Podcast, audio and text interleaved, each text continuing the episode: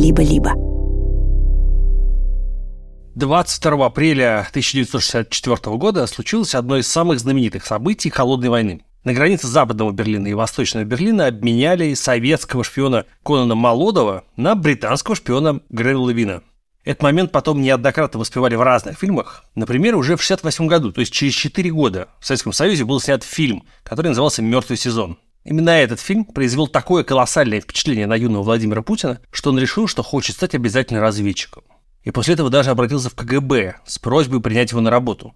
Там ему отказали, сказали, что инициативников не берут. Но тем не менее, холодная война в целом оставила в душе Владимира Путина очень мощное впечатление. И уже став президентом, он многократно говорил, что советское руководство во многом было право, и никаких ошибок в том, как велась холодная война, он не видит.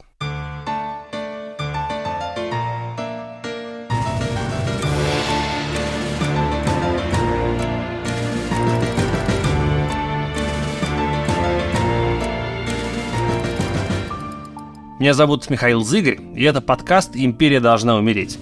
В каждом своем выпуске я размышляю о том, как Путин привел Россию к нынешней войне и что станет с Россией, когда она перестанет быть империей. Сегодня моя собеседница – это Нина Хрущева, американский политолог, историк. Она преподавала в Принстоне, в Колумбии, а сейчас является профессором в новой школе в Нью-Йорке. А еще она правнучка советского лидера Никиты Хрущева, того самого, который организовал обмен шпионов в апреле 1964 года. Я знаю, что вы, конечно, следите за нынешней политической ситуацией одновременно с двух сторон. Вы много и давно работали и работаете в США, при этом вы не просто часто приезжаете в Москву, но вот даже сейчас, в момент нашего с вами разговора, находитесь в Москве. Как вы думаете, насколько сильно за последние месяцы войны изменилось восприятие России в Америке и восприятие Америки в России? Насколько далеко разделились два этих мира, которым вы принадлежите одновременно? Далеко разделились, но, в общем-то, и тот, и другой мир уже лет 15, в общем, уйдет именно вот в этой траектории. И, как мы знаем, естественно, каждой стране, особенно стране, которая себя считает главной, мессианской и великой, а, и Америка, и Россия таковыми себя считают, всем нужен хороший враг. То есть, если враг побольше и пострашнее, и поужаснее, то дальше все просто идет в, в прямом направлении. Так что они, в общем, к этому готовились.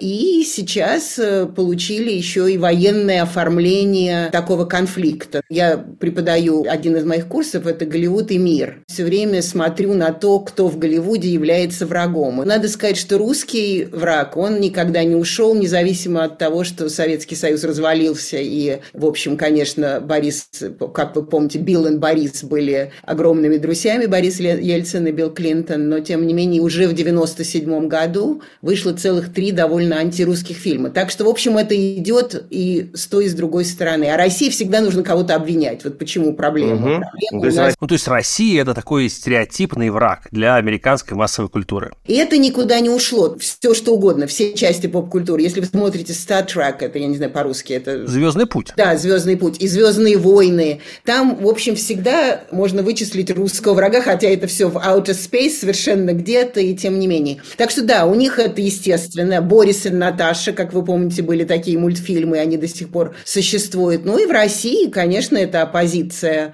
оппозиция главного капиталистического, империалистического, миссионического, хотят захватить себе, Америка хочет захватить мир. И, кстати, Владимир Путин бесконечно об этом говорит же нам. Он все больше и больше поднимает вот эту планку тоже такого экзистенциального врага России. Так что в этом смысле они друг друга встретили давно. Но все-таки нынешнюю войну физическую, вот эту инфернальную войну начал совсем не Запад. Все-таки у Америки другая формула. У нее сначала формула мягкой силы, а потом уже, когда говорят, что Америка только мягкой силы, это неправда. Но они сначала вас убеждают, а потом они уже, если что, будут, будут стрелять. Россия делает наоборот. Она вам сначала даст в глаз, а потом посмотрим. И то есть и в этом тоже, в общем, они, э, как я всегда, когда мне говорят, там, Путин то-то, я говорю, вот вы подумайте, как бы вы сделали, а потом э, поймите, что это будет с точностью наоборот. И тогда вы будете точно знать, что Путин сделает в этой ситуации. То есть это такие два зеркальных отражения. Это вы американцам так говорите?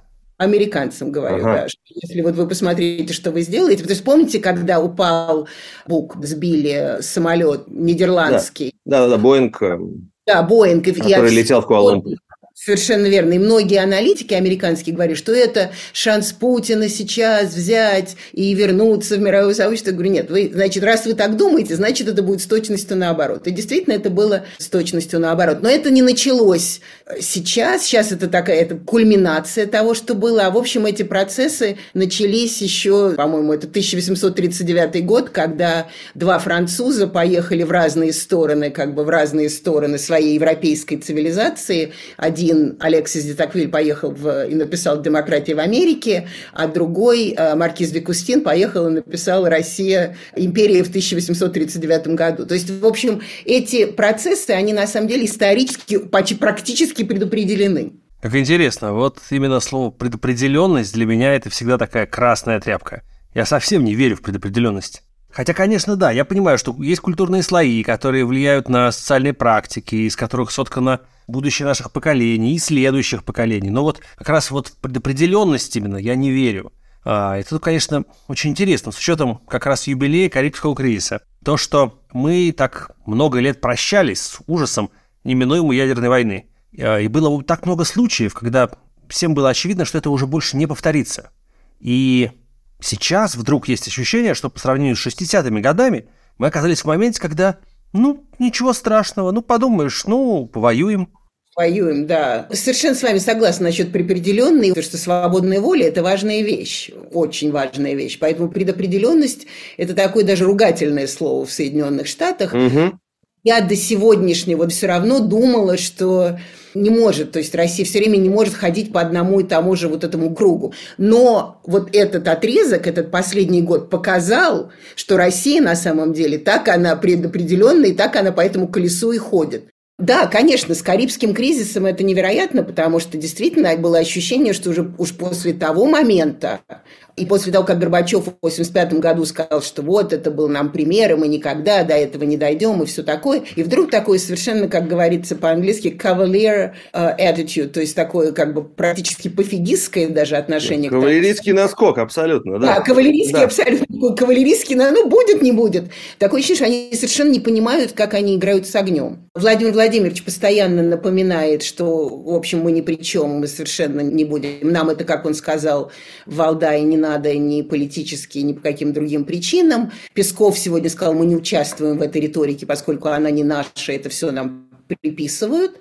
Но зам Совбеза Дмитрий Анатольевич Медведев, наоборот, сказал, что Россия должна выиграть в этой войне с э, Украиной, и таким образом предотвратить ядерную войну. То есть, если не выиграет, то значит начнет. То есть, какой у них месседж из Кремля, что начнут или не начнут, кого слушать. Так что да, совершенно такой кавалерийский наскок брецания страшным ядерным оружием. Я знаю, что вам очень понравилась фраза, когда Путина спросили, не окажется ли он когда-нибудь в такой ситуации, как Хрущев. Речь тогда зашла как раз о Карибском кризисе, и он с усмешкой ответил, что ни в коем случае не окажется в такой же ситуации, что и у Хрущев. Расскажите э, именно с эмоциональной точки зрения, как вы оцениваете эту фразу? О чем он мог думать в тот момент? Это, конечно, очень неблагодарное дело, я понимаю, залезать в голову Путина, но у вас есть семейное право, и вы являетесь важнейшим исследователем Хрущева. Для вас, наверное, это важно. О чем мог тогда подумать Путин? Мы понимаем, что он живет в истории, примеряет э, на себя категории всех предыдущих российских лидеров. Э, с кем-то он в мыслях уже сравнялся, кого-то обошел. Вот кто для него Хрущев? Спасибо за этот вопрос. Я вообще очень люблю быть в голове Путина, скажу вам честно, поэтому тут я с удовольствием там побываю. Я Хрущевым вообще не занимаюсь. Так совершенно случайно в последнее время получилось, что я написала книжку про него. Да, вот именно. Да, но это случайно. Я вообще правдой, правдой им не занимаюсь.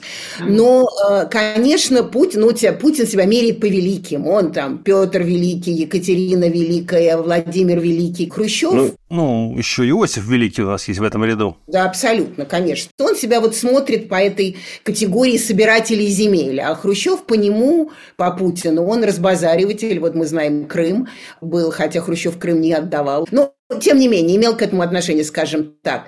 Так что я думаю, что Хрущев для него это унижение. Хрущев, он выглядит как э, председатель колхоза, а Путин все-таки он выглядит как царь. Или не выглядит, но из него сделали, из такой моли сделали тигра, как мы видим за 22 года Правда, он сейчас слегка полинял, но, тем не менее, процесс был долгий. Я думаю, что когда у него Лукьянов спросил про Хрущева, у меня было такое ощущение, что ему просто на колени кинули лягушку или туда за спину, и он просто не знает, какую у него аллергическую реакцию. То есть, как вы смеете сравнивать меня с этим вот шутником, он вот довел до Каримского кризиса, хотя мне договорили люди, что на самом деле я переоцениваю это, он имел в виду, что он до Карибского кризиса не доведет, вот он не такой, как Хрущев. Хотя друг другой вариант этой оценки может быть, что если вдруг станет такая ситуация, он, как Хрущев, не будет выводить или не будет это останавливать, поскольку это будет признак слабости. И, кстати, когда Хрущева увольняли, когда был Октябрьский пленум,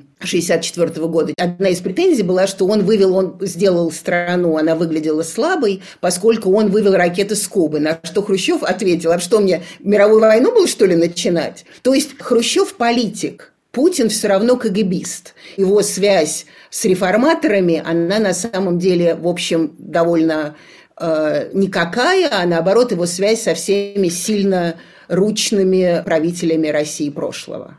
Я, знаете, эмоционально вас очень хорошо понимаю, потому что, конечно же, Никита Сергеевич выглядит значительно более человечно, чем, наверное, любой другой, ну, вот за исключением Михаила Сергеевича, лидер России в 20 веке. Но при этом я очень много послушал ваших интервью, мне кажется, что вы Никита Сергеевича почти всегда оправдываете. Он вам кажется более положительной фигурой.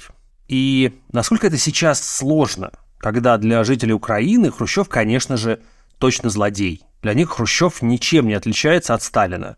Это человек, который организовывал большой террор в Украине, это человек, который преследовал националистов в Западной Украине. К нему, конечно, очень много претензий. Вот какие у вас отношения с самой собой по этому поводу? Где заканчивается желание его оправдать? В какой момент вы готовы лично признаваться и даже в чем-то каяться по поводу претензий к вашему прадеду? Да с утра до вечера. Наоборот, кстати, у меня были огромные проблемы с э, моим дядей Сергеем Никитичем, который действительно его всегда объясняет и оправдывает.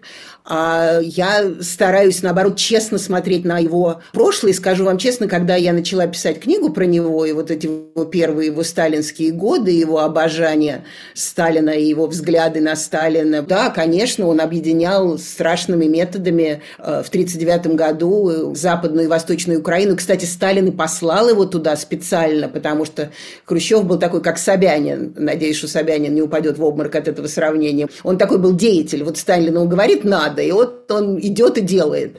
И насчет того, что Хрущев поехал туда чистить Украину, тоже не совсем правильно, потому что Хрущев приехал туда в 1938 году в январе, то есть уже огромная чистка прошла. Туда приехал э, начальник ГВД в то время э, Ежов, который потом дал ему определенные задания. Это не оправдание, это факты, что Хрущев сам говорил, и правильно говорил, что у него руки по локоть в крови. Когда я э, объясняю Хрущева, я его ни в коем случае не оправдываю. Новочеркасск оправдать нельзя, объяснить нельзя.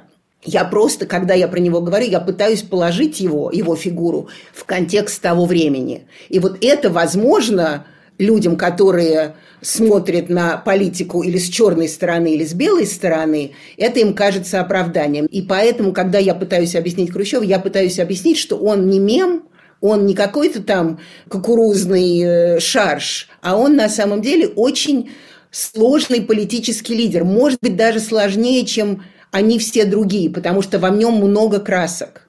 И плохих, и хороших. Да, в этом смысле я совершенно с вами согласен, потому что вообще мне, конечно, очень нравится э, эта историческая фигура. Никита Сергеевич Хрущев, мне кажется, очень изощренный политик, такой, не знаю, может быть, уровня Ленина. У него, конечно, колоссальное политическое чутье, это ужасно интересно. А, но вот вы часто говорите о том, что это не Хрущев отдал Крым. Хотя на самом деле есть разные воспоминания на эту тему. Есть вот легенда о том, что именно Хрущев вызвал к себе первого секретаря Крыма, который не хотел присоединяться к Украине. Тогда Хрущев вызвал другого человека, товарища Полянского. И товарищ Полянский как раз согласился возглавить Крым и присоединиться к Украине. И Хрущев поэтому поменял первого секретаря, чтобы ровно Полянский организовал присоединение. И по этой версии как раз мотором и мозгом всей этой операции был именно Хрущев. Тем не менее, вы часто говорите, что нет, это не Хрущев, он тогда, мол, еще не был первым лицом, главой государства был Маленков, под документами стоит подпись Ворошилова – Почему это вообще важно? Как вы относитесь к этому историческому факту, который сейчас почему-то выкопали из могилы и трясут им э, уже последние 8 лет на каждом углу. Почему это событие 1954 года до сих пор не дает нам покоя? Я думаю, что поэтому и важно, потому что его выкопали из могилы и трясут и не дают покоя. Хрущев очень удобный мем. Представьте себе это плоское лицо, эту дырку в зубах. Он и так производил впечатление простака, он еще играл под этого простака, потому что таким образом э, в, во всем сталинском антураже никто даже подумать не мог, что он вообще серьезный, и у него есть чутье, и что он... Поэтому важно.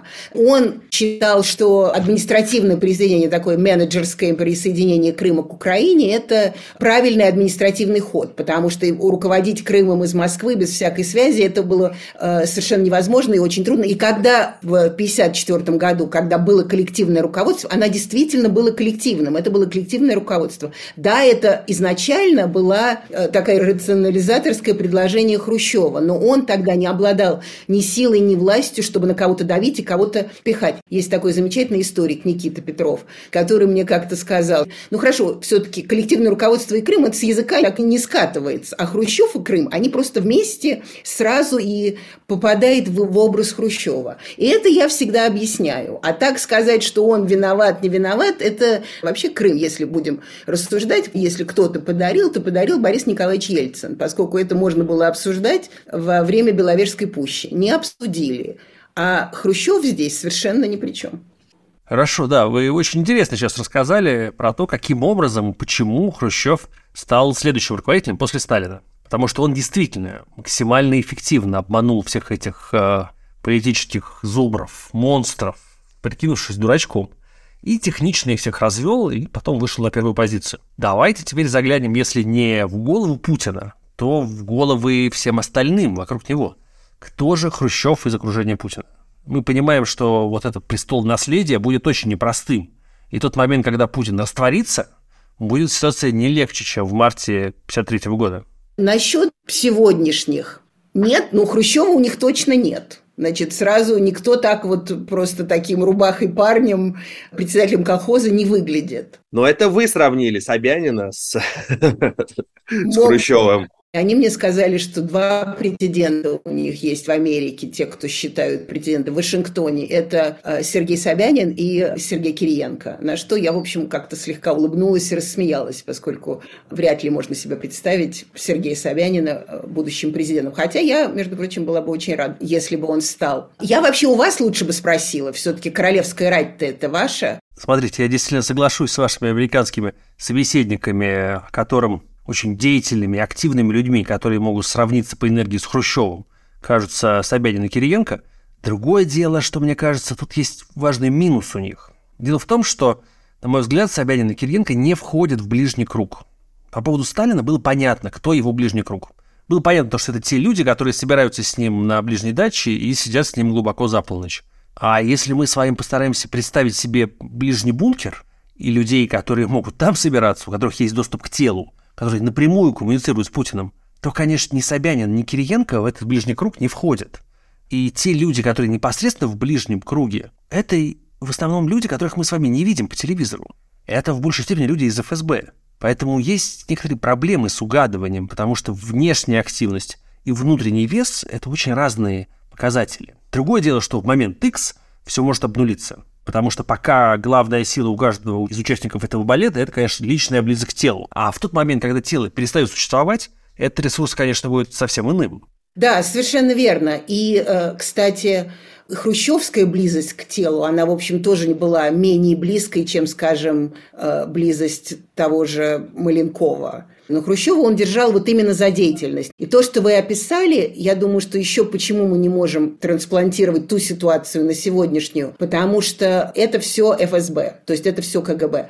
И Хрущев, чем он интересен для нас еще исторически, потому что он был политиком, он был коммунистическая партия. Ему удалось каким-то образом отодвинуть бывшее ФСБ, НКВД, что тоже, в общем, было непросто. То есть он обыграл политически вот эту контрольную репрессивную систему. Сегодня мы не знаем, где политическая система вот в этой вот ФСБшной их тусовке. Может быть, там и есть какие-то политики.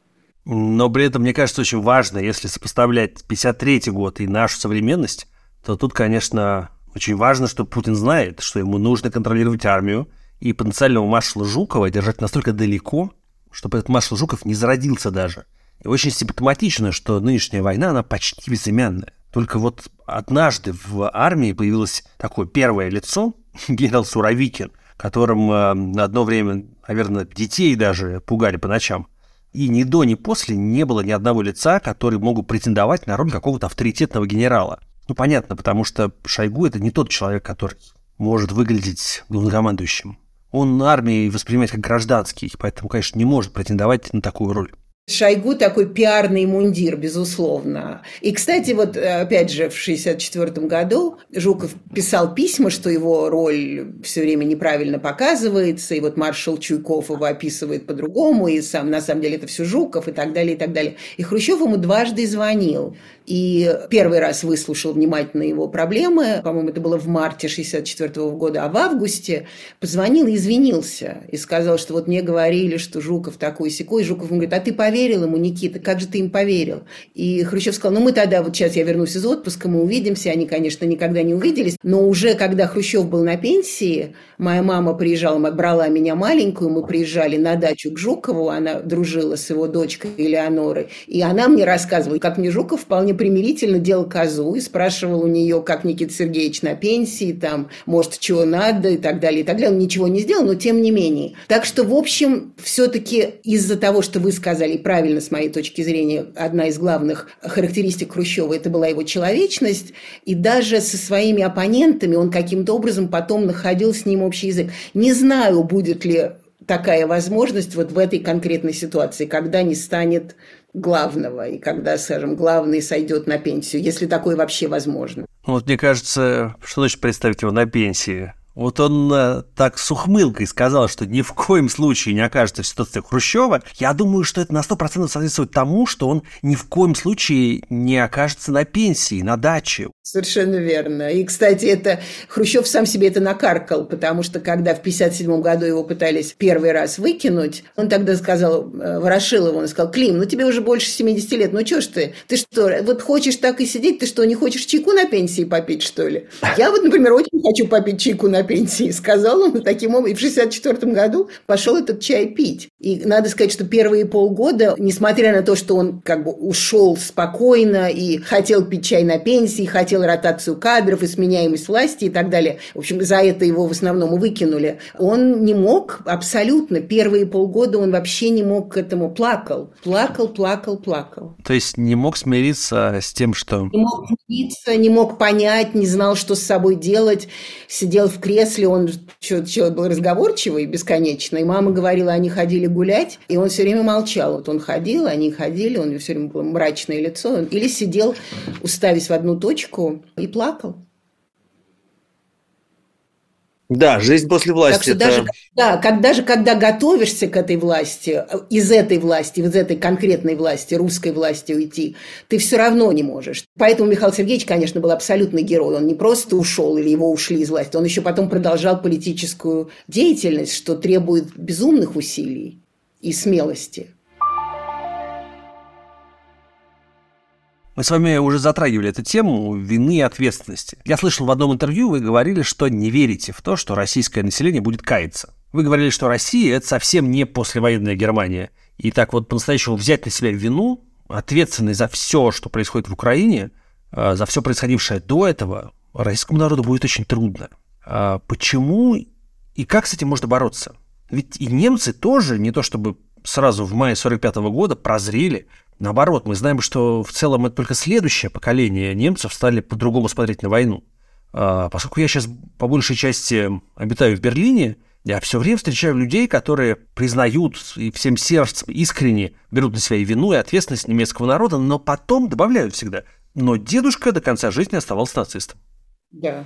И это, конечно, я думаю, что проблема России больше, чем Германии. Потому что, во-первых, Германия проиграла. Проиграла сильно, основательно до конца. Потом был трибунал. Если бы не было трибунала, неизвестно, как бы э, поколение немцев потом к этому относились. И к тому моменту Германия уже не была империей. Россия продолжает быть империей. Какая империя добровольно скажет, мы были виноваты. Она так же, как со Сталиным, кстати. Они же сначала все слали на Берию, потом стали валить на Сталина. И уже только потом Хрущев стал говорить, то есть он сразу сказал своим, у меня руки по локоть в крови, э, надо каяться. Но публично он об этом стал говорить намного-намного позже.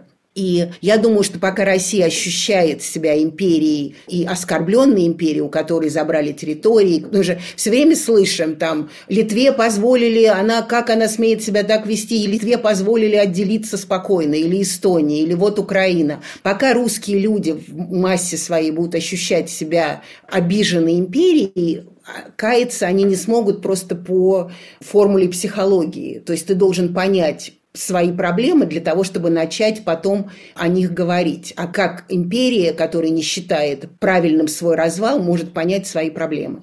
Да, это очень интересно. А, я несколько лет назад как раз написал книгу, которая называлась «Империя должна умереть». И вот как раз вам вопрос, как убить в себе империю? Я не уверен, что наше поколение может с этим справиться. И сейчас большая проблема с тем вообще, как будет справляться то поколение, которое вот сейчас растет перед телевизором внутри вот этой Z-культуры? Сможет ли оно убить себе империю? Вот это, опять же, так же, как со всей королевской ратью, это вопрос опять к вам, поскольку вы эту книгу написали. Убить себе империю. Это огромный невероятный вопрос. Я, кстати, хочу услышать, что вы по этому поводу скажете. Перед тем, как вы скажете, я просто скажу одну маленькую вещь. Страна в 11 часовых поясов империю в себе убить не может поскольку размер от Камчатки до Калининграда или от Калининграда до Камчатки э, – это определенный тип сознания. Я с вами согласен. А давайте пойдем дальше. То есть вы считаете, что ради благополучия жителей России было бы правильно, если бы Россия разделилась на разные государства? По-моему, это сейчас криминал, поэтому я так, не, так прямо это не говорю, но федерацией она могла бы стать. Представляете, если бы Урал развили до той степени, чтобы там сделали из него лучший мировой лыжный курорт. Говорили, что такое Альпы. То есть вот таким образом можно было подойти. Можно было бы продать Курилы и так далее. То есть какие-то такие вещи, которые обычно связаны с коммерцией, соревнованием и мягкой силой. Это не обязательно развал-развал, но это просто какое-то другое оприходование оборудование, оформление этих территорий. А когда эта территория мыслит себя кулаком и бесконечной огромной жертвой, то есть это огромное тело все время считает, что ее то обижают с одной стороны, то с другой стороны, и считает, что ей нужно э, каким-то образом бесконечно всегда защищаться. При этом, как вы, наверное, знаете, Россия, несмотря на все разнообразие, про которое нам все время говорят, это страна западной культуры. Есть там, я не знаю, есть Бурятия, есть отдельные части, но даже если вы находитесь в Благовещенске, 500 метров от настоящего Китая, там никакой референции по отношению к Китаю нет. Зато есть ресторан «Белетаж» с цитатой из Гёте, э, немецкого писателя, на английском языке. Да, я не знаю, должен ли отвечать на свой собственный вопрос, как нам убить в себе империю – мне кажется, это очень долгий процесс, который, наверное, должен начинаться с того, что мы как-то по-новому должны начать смотреть на свою собственную историю. И вот эта многовековая традиция гордости насилием, гордость по поводу того, что мы так долго и успешно насиловали и убивали, вот эта гордость, которая культивировалась в течение всей русской, советской, российской истории, это же, конечно, очень важная часть того порочного круга, который нам нужно разорвать. Нужно как-то перестать гордиться убийством. И тех убийц, которыми мы привыкли гордиться, Нужно, конечно, просто начать называть убийцами. И даже этого, наверное, недостаточно. Но мне кажется, это очень такое важное звено в процессе, который когда-то нужно будет запустить. Конечно, и но э, вот что, почему все-таки то, что произошло сейчас, меня, наверное, не удивило, но шокировало, потому что казалось, что после Горбачевской перестройки все-таки, когда многие вещи были названы совсем своими именами по сравнению с, естественно, даже с Хрущевым, не думала, что после всего того, что мы знаем, мы опять начнем разговаривать о великом менеджере, о том, что нужны были вот эти вот бесконечные убийства, потому что иначе Антанта бы нас сожрала и так далее, и так далее. Еще помимо всего другого, русскому человеку нужно привыкать к маленькой жизни, потому что он, с одной стороны, хочет удобной, комфортабельной жизни, а потом, как вы помните, лет 5-10 назад вдруг появились немецкие машины с э, наклейками «Повторим», «Деду за победу», «Танк 34». На, на Берлин, на Берлин, конечно. Да, на Берлин. Какой, да. вы, почему вам вдруг, вот это имперское сознание, вам вдруг не хватает маленькой жизни, вам вдруг не хватает вашего комфортабельного кофе, ваших детей, которые учатся э, по баллонской системе. И вот это тоже часть имперского сознания. Я не знаю, прошла ли она у более молодого поколения настолько, насколько это нужно. Я боюсь, что вот э, именно этот год и все последующие могут оказаться роковыми для этого поколения, которое зомбируется с детства. Ну, хотя, с другой стороны, мы с вами росли в Советском Союзе. И ничего. Мое советское прошлое э, закончилось... То есть Советский Союз закончился ровно в тот момент, когда я был пионером уже. При этом, знаете, я хорошо помню, что меня советская перская стилистика всегда невероятно бесила. Она мне казалась очень фальшивой. Я почему-то с детства не любил, когда меня обманывают. Мне казалось, что ну это наглая ложь, ну как бы, ну так нельзя. Ну, вы, вы уже росли, это был конец, уже это был Горбачев. А я все-таки да. еще помню Брежнева. Но я вам скажу, что последний год даже для меня, советского человека, это все-таки возвращение в большую сталинщину и большего Джорджа Орвелла, чем я испытывала, когда я росла, что казалось совершенно представить невозможно. Я вот помню, мы там и росли с э, э Пастернаком. Да? Пастернак все-таки был поэт, он писал о том, что нам каким-то образом было понятно. А Мандельштам, Осип Мандельштам, уже был какого-то давно сталинского времени. Мы живем под собой ничего из страны. И вдруг сейчас оказывается, что Мандельштам – это самый современный поэт эпохи. Как такое вообще возможно в 2022? Да, мне хотелось бы еще пару ваших мыслей ровно на этот счет, потому что я помню, вы недавно в интервью одному американскому телеканалу сказали, что у вас есть ощущение, что такая черная туча опустилась на Москву, и вы такого уровня депрессии не припомните. С чем связано такое ощущение и психологическое, и историческое?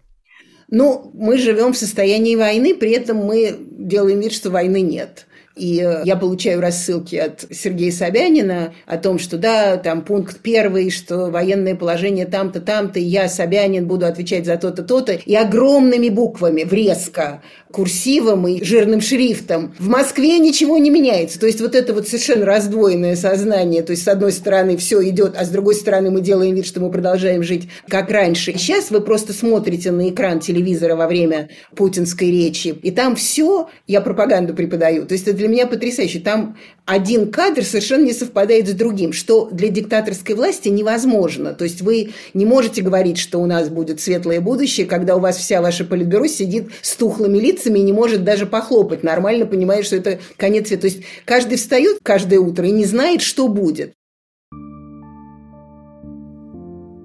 Про светлое будущее сейчас ясно, конечно, одно.